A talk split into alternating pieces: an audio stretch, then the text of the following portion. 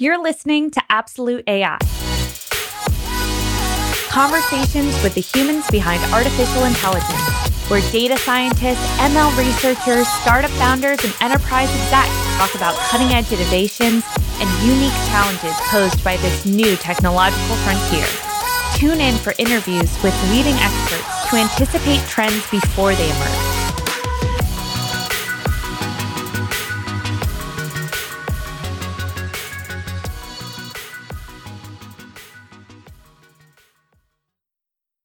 Hi, thanks for joining us on Absolute AI. I'm your host, Melody Travers, and today I have the pleasure of speaking with Luis Serrano, a public intellectual, science communicator, and AI educator. He is the author of Grokking Machine Learning and works as a research scientist in quantum artificial intelligence at Zapata Computing. Previously, he worked as a machine learning engineer at Google, as a lead artificial intelligence educator at Apple, and as the head of content in artificial intelligence and data science at Udacity. Luis has a PhD in mathematics from the University of Michigan, a bachelor and master's in mathematics from the University of Waterloo, and worked as a postdoctoral researcher at the University of Quebec at Montreal. Luis maintains a popular YouTube channel about machine learning with over 85,000 subscribers and over 4 million views, and is a frequent speaker at artificial intelligence and data science conferences. Welcome to Absolute AI, Luis. Thank you for joining me today. Hi, Melody. Thank you for having me in the podcast. I'd like to start off by hearing your biography in your own words. Tell me about your journey from representing Colombia as an international mathlete to artificial intelligence to quantum computing. Yeah, yeah, it's been an interesting path. Yes, I was doing the math Olympiads, and that sort of gave me the idea to study math. I didn't really know you could do math for a living, but I was just, I liked the subject. So I went in and, and I started realizing, finding out how you can do math for a living. And it was sort of you become a, the idea is to become a professor. So I did Uh, a PhD and then a postdoctoral fellowship. And the next step was becoming a math professor. But I started getting interested in other things. So at the time I was doing research and teaching at the university. Started getting interested in things that were more applied, and I started getting interested in programming and things like that. And machine learning just popped in because it was just so it's everywhere. So I started learning it, and I thought, it's I feel like I, I could do this for a living. I decided to try my luck on machine learning. So I ended up at Google and moved to San Francisco. And I started working at Google, I was in YouTube recommendations team. That's where I learned a lot of machine learning and I was writing a lot of code, but I missed the teaching. So I, I was seeing if I could teach somewhere. And that's where I discovered online education. So I moved to work at Udacity and I was teaching the online courses there. And, I, and that's why I really started really enjoying it. Uh, we taught a lot of courses. Then I moved to Apple to also teach internally. It was on, called Apple University, and you teach courses for the employees and stuff like that. So it was, it was a lot of fun. And I started with other projects. I get started writing the book, and I started writing, doing the videos on, on YouTube and things like that. And uh, I was very interested in quantum computing all the time. It was a thing that I was interesting mm. to me, quantum physics in particular but uh, the quantum algorithm stuff. And I had a friend who was always always asking me questions and questions and questions. And one day he's like, "You seem so curious about this. Why don't you come work with me? we're we're looking for a machine learning person." And uh, I, I, said, "Oh, okay. Well, that sounds interesting." And so I I now moved to Toronto and I started working in quantum computing research. And I I loved it. I've been learning a lot of new stuff, and it's a interesting field. The way it goes with the way artificial intelligence, machine learning, and quantum computing makes this is really interesting. So that's at Zapata Computing, correct? That's Zapata Computing, yeah. Okay, so you've been there for about a year, and uh, you said already what kind of drew you to the company. Tell me about your role there and how machine learning and quantum computing are sort of coalescing. So I work on the research team, but I also work in the marketing team, making educational content and talks and things like that. So I still have my side of sort of popularizing things, and my goal is to popularize quantum computing to explain it in a way that is uh, that is simple for everybody, like sort of what I've been doing with machine learning, that that everything can be simplified. So that's one of my goals. And uh, the other one is on research. So we have a bunch of problems that we're working. Some of them are come from the theoretical side. Some of them come from industry problems. Uh, but the point of everything is to find quantum advantage and well, quantum supremacy is sort of what we're, we're always after. So through machine learning, we think it's uh, there, there's an avenue. So it's more like translating the algorithms. It's mostly there's the classical algorithms, and you want to see how would this work on a quantum computer? How would you make it better? How would you make it faster, etc.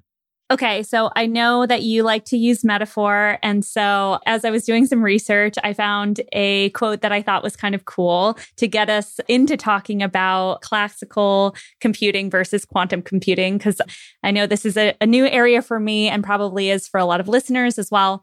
But Seth Lloyd in Programming the Universe wrote a classical computation is like a solo voice, one line of pure tones succeeding each other.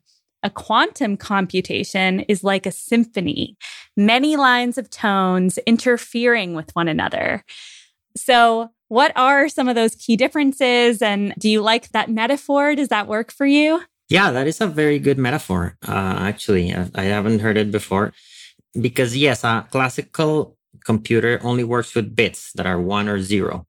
So you only have one piece of information all the time whereas a quantum computer works with qubits, which uh, kind of have the whole spectrum between zero and one. You can have a qubit at zero or at one or at half half, but in many different ways, or at 70% one, 30% zero, etc. And um, they do interfere with each other. And so sometimes things can add themselves or subtract themselves. I don't know if you've seen the experiment of the double slit. That's sort of the quintessential quantum yes experiment. Yeah, go ahead. I don't want to venture to uh, try to explain it. You go ahead. yes, you have the double slit. So you have two slits and you shoot quantum particles. If you look at them, eh, so things can behave as a wave or a particle. If things behave like a particle, it's like a little pebble. And if you throw pebbles, then you see two markers behind the slits, each, each one behind each one of the slits, because you just throw in pebbles. So either they hit the wall or they go through one of the slits and they will just make a marker on the back. Whereas if something behaves like a wave, then it, imagine that you're in the ocean or something and you're sending waves. And so the waves come in through the two slits, but they add with each other. And you get sort of imagine two little Wi Fi looking waves.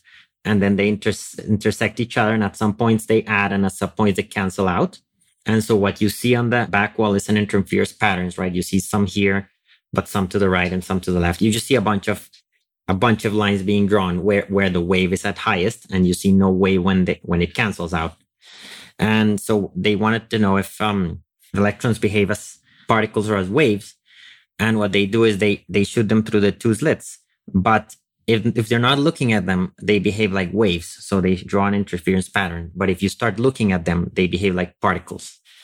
And so that's a pretty crazy experiment because nobody knows why, but it just it just happens like that. And so a qubit uh, behaves like a wave. You have a wave um, equation for the qubit, which tells you in, in what kind of superposition it is between zero and one.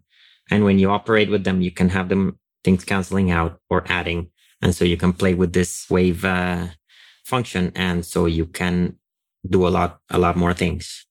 It's pretty fascinating.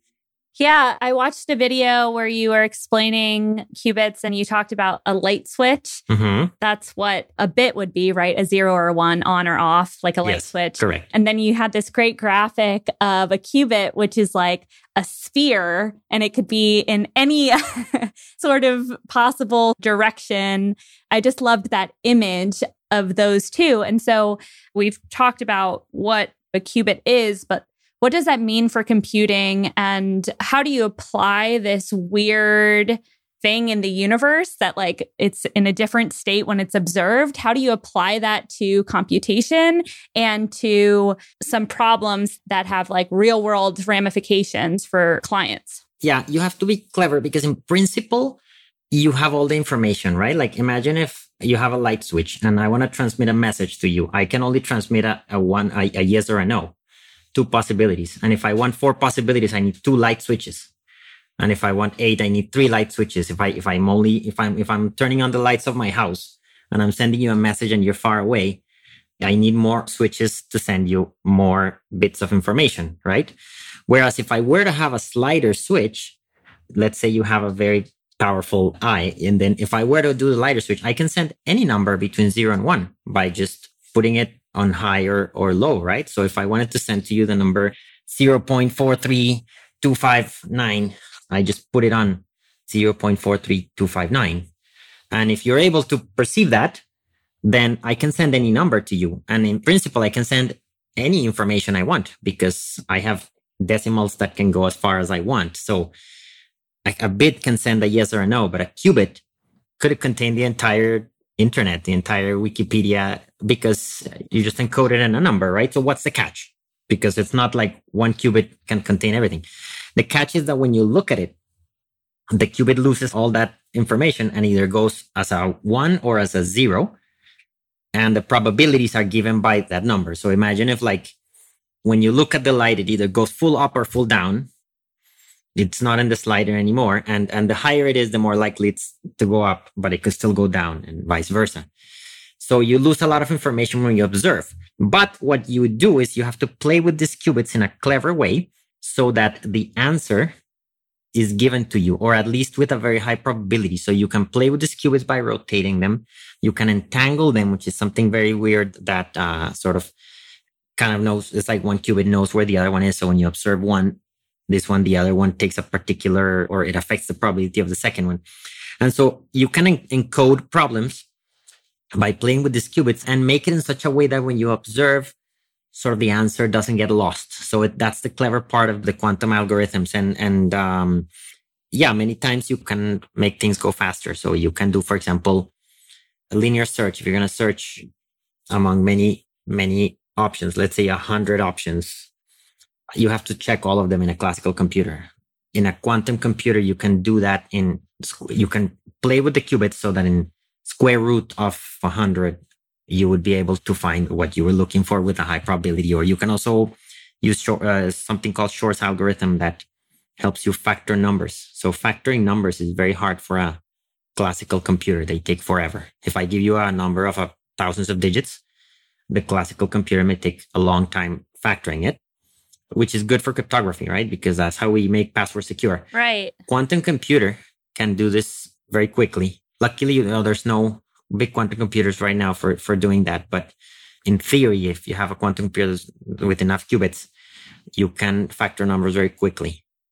And so there's just a lot of algorithms that fix bottlenecks in classical algorithms, normally with speed, but you could also have performance. Another thing that you said was that quantum computers are better at generating random things out of nowhere. Yeah. Talk to me about that. Absolutely. So here's my favorite, my favorite quantum supremacy experiment, which is not, is, is not, but it's a thought example. Uh, when you think of something that's really hard for classical computers, generating random numbers is, is not just hard. It's, it's, it's absolutely impossible for a classical computer to generate a random number. They're not random. They're, they're, everything in a computer is scripted, is scripted.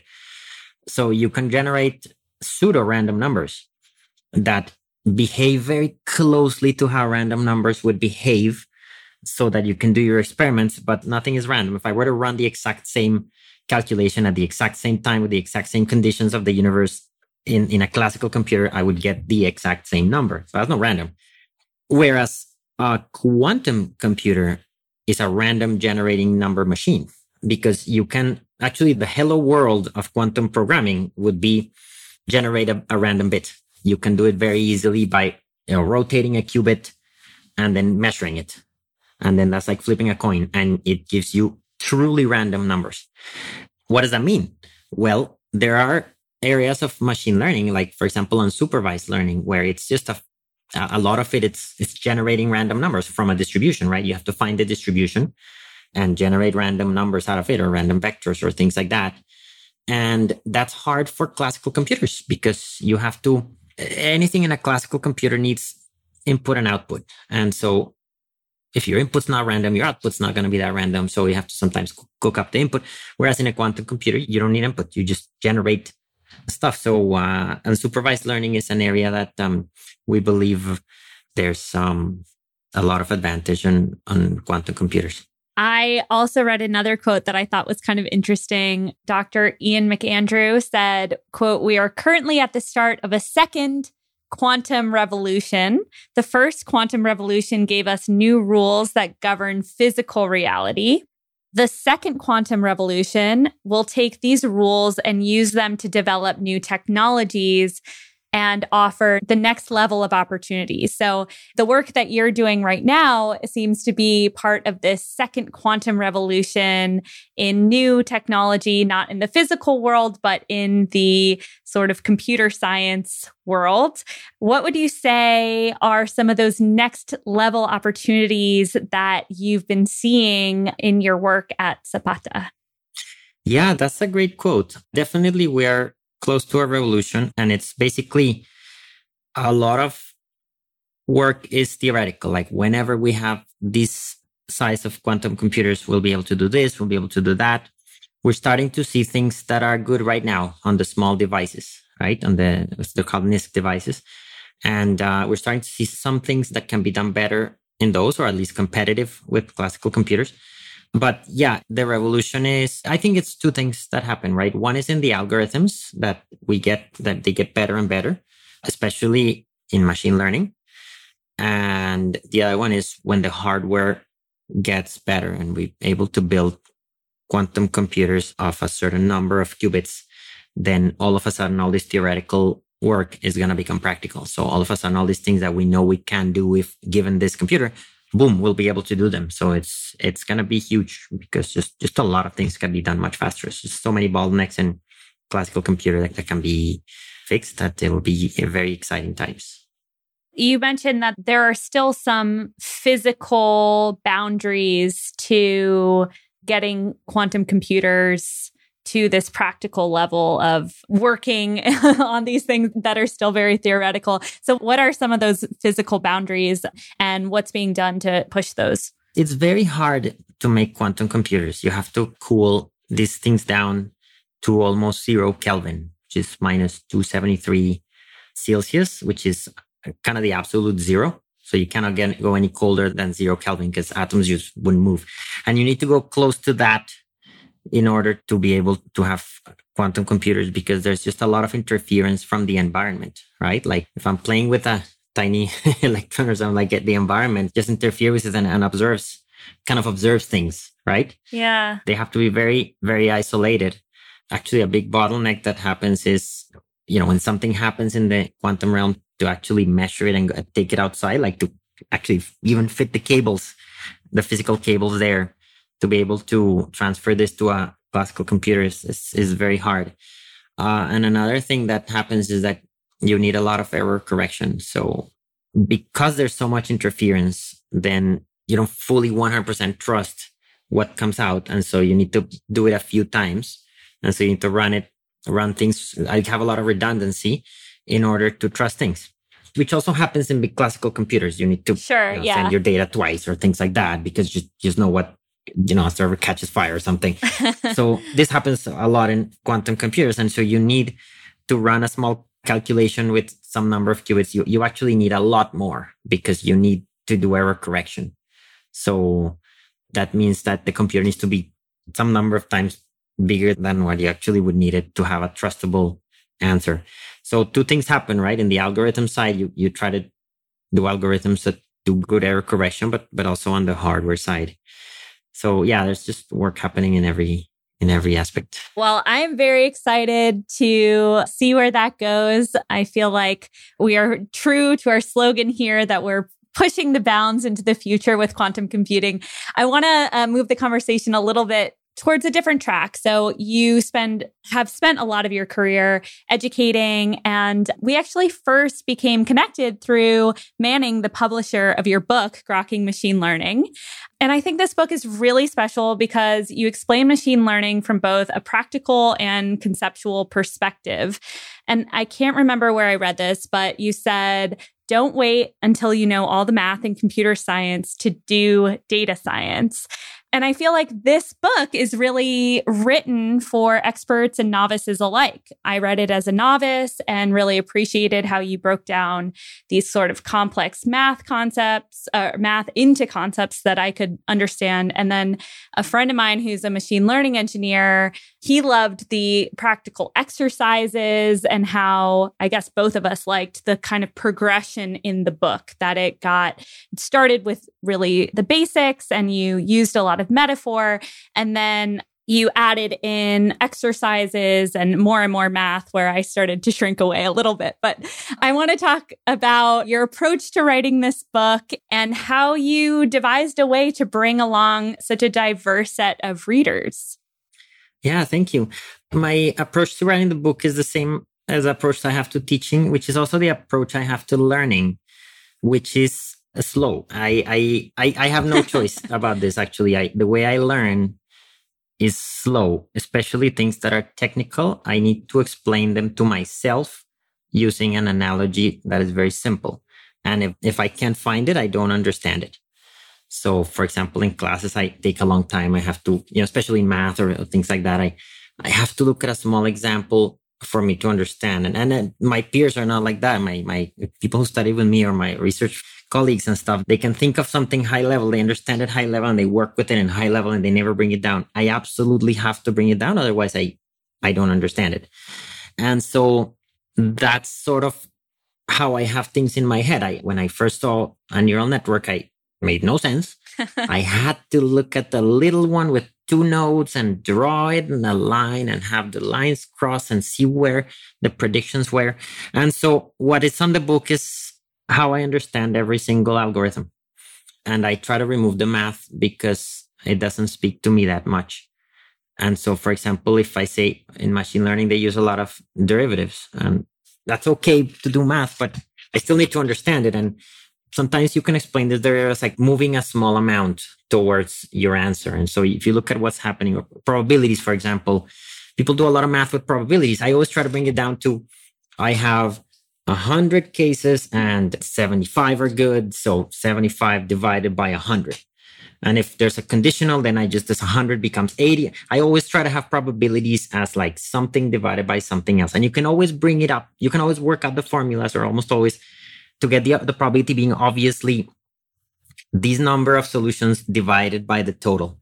And just with everything, I, I try to do that. And then the math is required, but not the formulas, because to me, they're not the same thing.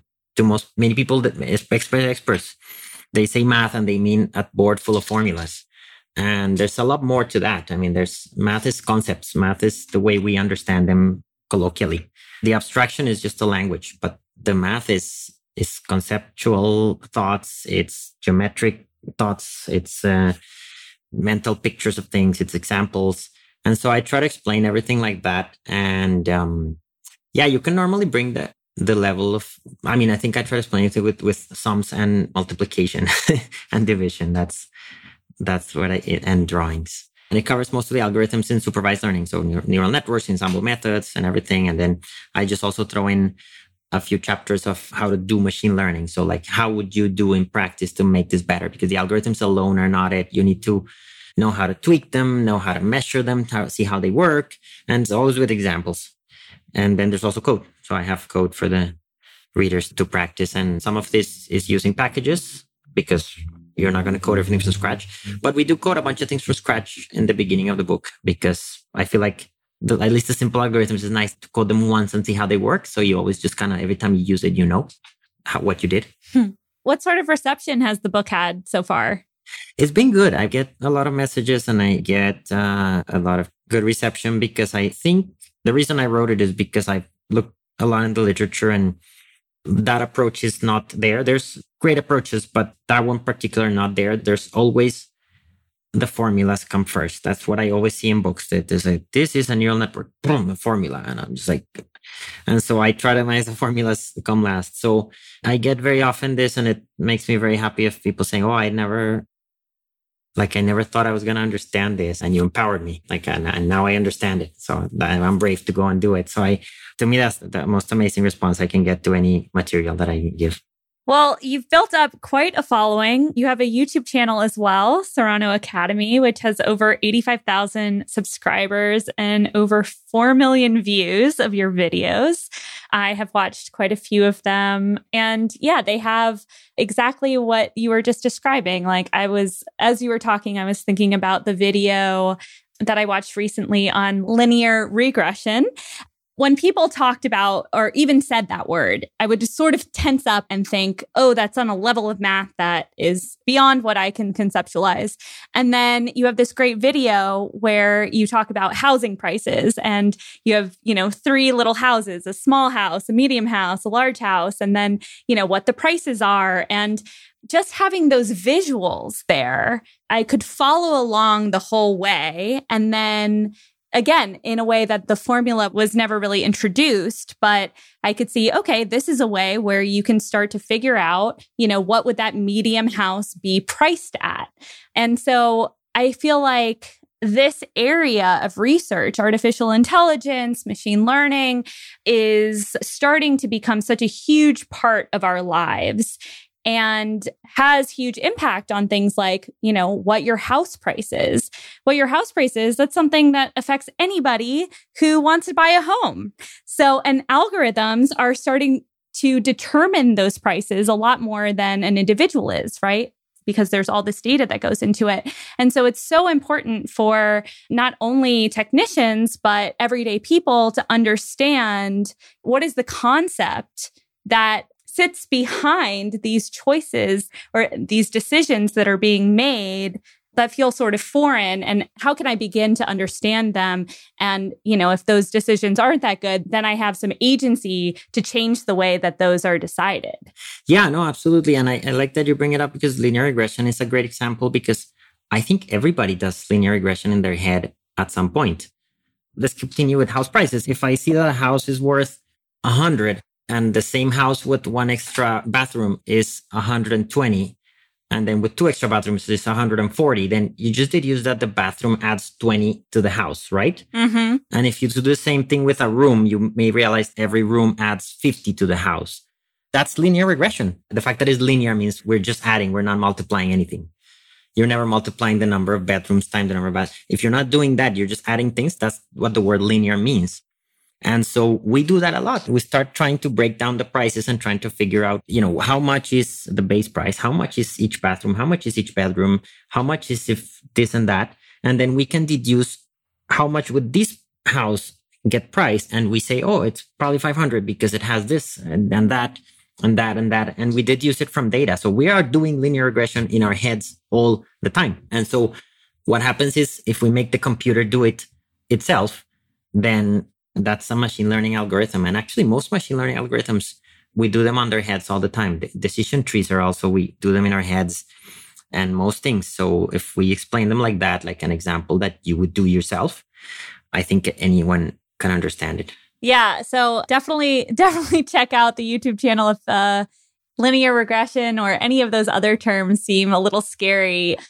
this is a great place to check it out. Your YouTube channel is also bilingual, so it includes um, at least a mini course on machine learning in Spanish. Why did you decide to do a class in Spanish? It's my first language, and I always wanted to do it in Spanish as well.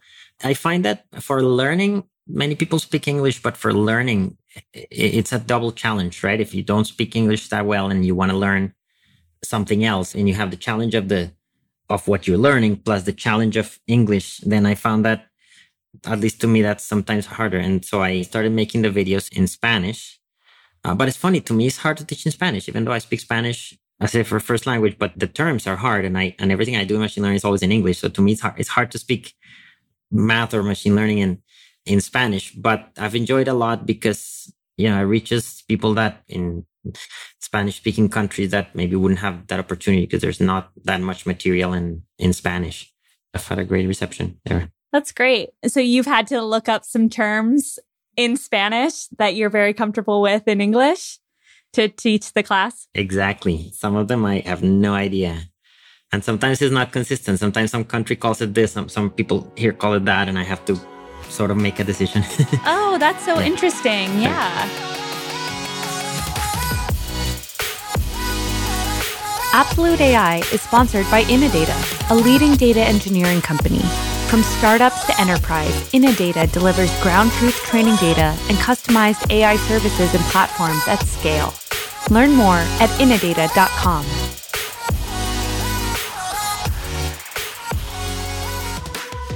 I also saw that in your volunteer experience that you were the education chair for Latinx in AI. Talk to me about your experience with that and again, like educating within Spanish and Latin American culture. Yeah, yeah, that was a great experience. I'm not, uh, that was a few years ago.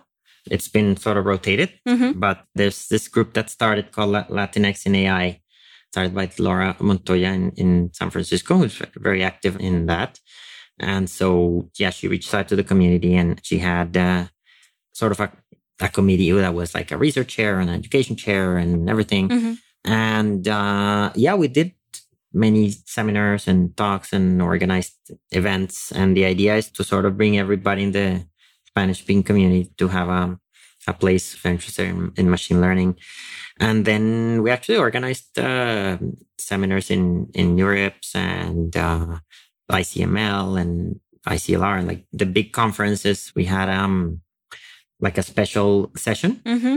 And it was great. There were many, you know, it's, it's, it's great to connect because we would go to the professors and the sort of role models and, and they would come and give seminars and there were projects that people did in their own countries and they would come and pre- present them on posters. So it was, it was a great place to open up to the Latin American community. So it was very rewarding. I'm not part of it, the committee anymore, but I still help with, you know, with, with talks. Mm-hmm. Yeah, these diversity groups are great. Black in AI, for example, has done such a great job. Mm-hmm. And uh, we try to do that and try to mimic, you know, see what they do and be like, oh, you know, this worked so well, and let's let's try to have a similar.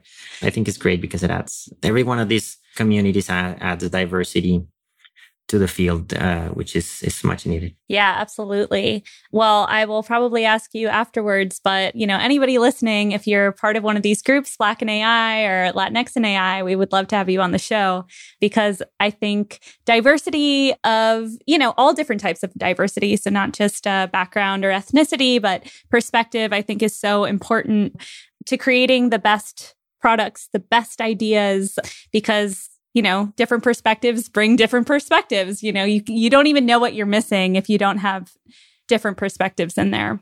Yeah, especially when you're training AI, right? Because you want to sort of make computers think and act like humans, and that's not one gender. Right. That you don't want them to act like humans of one gender and one race and one mentality and one country. You want them to think, think like all humans. So you do need all the perspectives. Yeah. And we almost want to have them think better than any one of us humans does. We all have our blind spots. We all have our biases that can get magnified really quickly in sometimes shocking and even shameful ways. And so the way you know, we hold up a different standard for artificial intelligence than even maybe an individual because it it impacts so many different types of lives.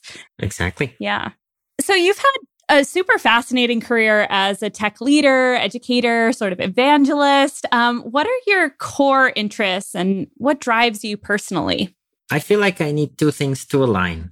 Sort of the local, the small one, which is I need to enjoy what I do, which is it has to feel like like something fun, right? Like if you enjoy doing crossword puzzles, that's how it should feel. So that I want everything I do to feel like that.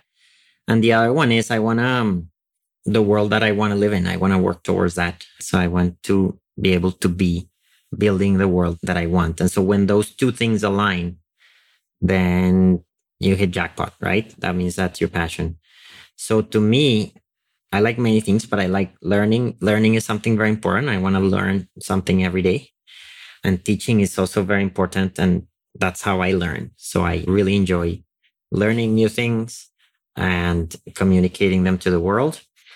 And I find that educating the world is that's the world that I want to live in a world in which everybody has access to education, to all of it and to high quality, right? No matter where you live, what age you are, how much money do you have, uh, what style do you learn, how, how do you just, just everything. I think everybody should have that access, not only because it's good for them, but it's also because it's good for all of us. Because if we give everybody the opportunity to shine, then they will shine and then we'll have a much better world. And so when those two things align, that's why I'm, I'm always in, in some way of another teaching. And that's why I'm always in some way or another learning something new. I, I, never want to plateau and stop learning. So as long as I have that, the, the teaching and the learning, then I'm, I'm happy. Great.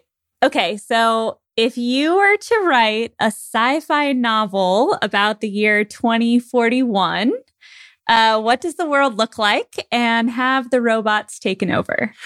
Ooh, that's such a good question. uh, I don't know. Sometimes I, I trust the robots more than the humans. Oh, really? I hope that I hope that this world. No, don't quote me on that. I hope that the world we are has uh, not destroyed the environment because we're on our way to that. So if I'm writing an optimistic one, I would say that we figured out how to stop destroying the environment. We figure out scientifically how to fix it and also how to convince each other to to treat our planet better. So that's something that I would put. And um, yeah, I mean, I think socially every generation gets rid of a few blind spots slowly, right? I think slowly getting rid of biases we have with respect to uh, race and gender, and we're not there yet. We're not fully there, but you know, every generation just goes a little further. So I would say that hopefully in 2041 we have got rid of a few of, of, of biases that are affecting us right now as, as a society. I want to see an, an optimistic light and say there's more maybe world peace because we're not, you know, hate each other like that. And I feel like like evolving socially would would be way more than than evolving technologically. Mm. But um, I also, if we do it properly, then I also imagine technology evolving in many ways. We'll have if we have a quantum computers, we'll be able to do a lot more things. For example, if we manage to combine education and technology in the proper way, that manages to give everybody a, a sort of a shot at, at personalized education. To me, that would be an amazing, amazing advancement, right? So that's how I would imagine. awesome. Well, I think that you're already a part of that vision of individualized, personalized education. I want to wrap up with uh, some calls to action. How can people reach out, learn more about you, find your awesome resources? Thank you. The best place to go is serrano.academy. So if you go there, there's a link to the book. There's a discount code for the book to get it 40% off.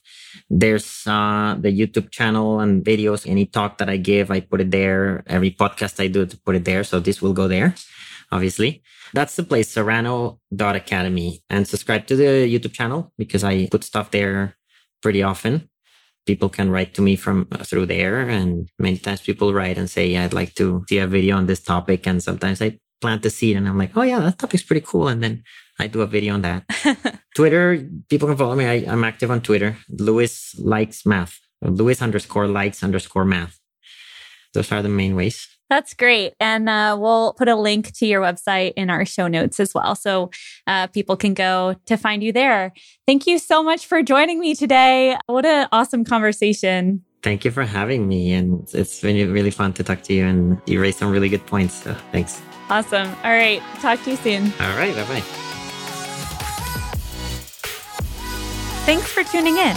We make this program for listeners like you. So if you enjoyed this episode, share it with your community, write a review, or drop us five stars. Every little bit helps spread the word. See you next time.